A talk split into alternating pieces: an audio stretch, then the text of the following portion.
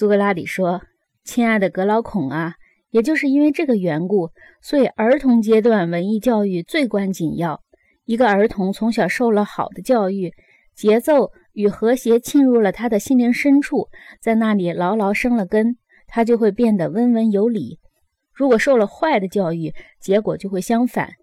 再者，一个受过适当教育的儿童，对于人工作品或自然物的缺点也最敏感。”因而对丑恶的东西也会非常反感，对优美的东西会非常赞赏，感受其鼓舞，并从中吸取营养，使自己的心灵成长的既美且善。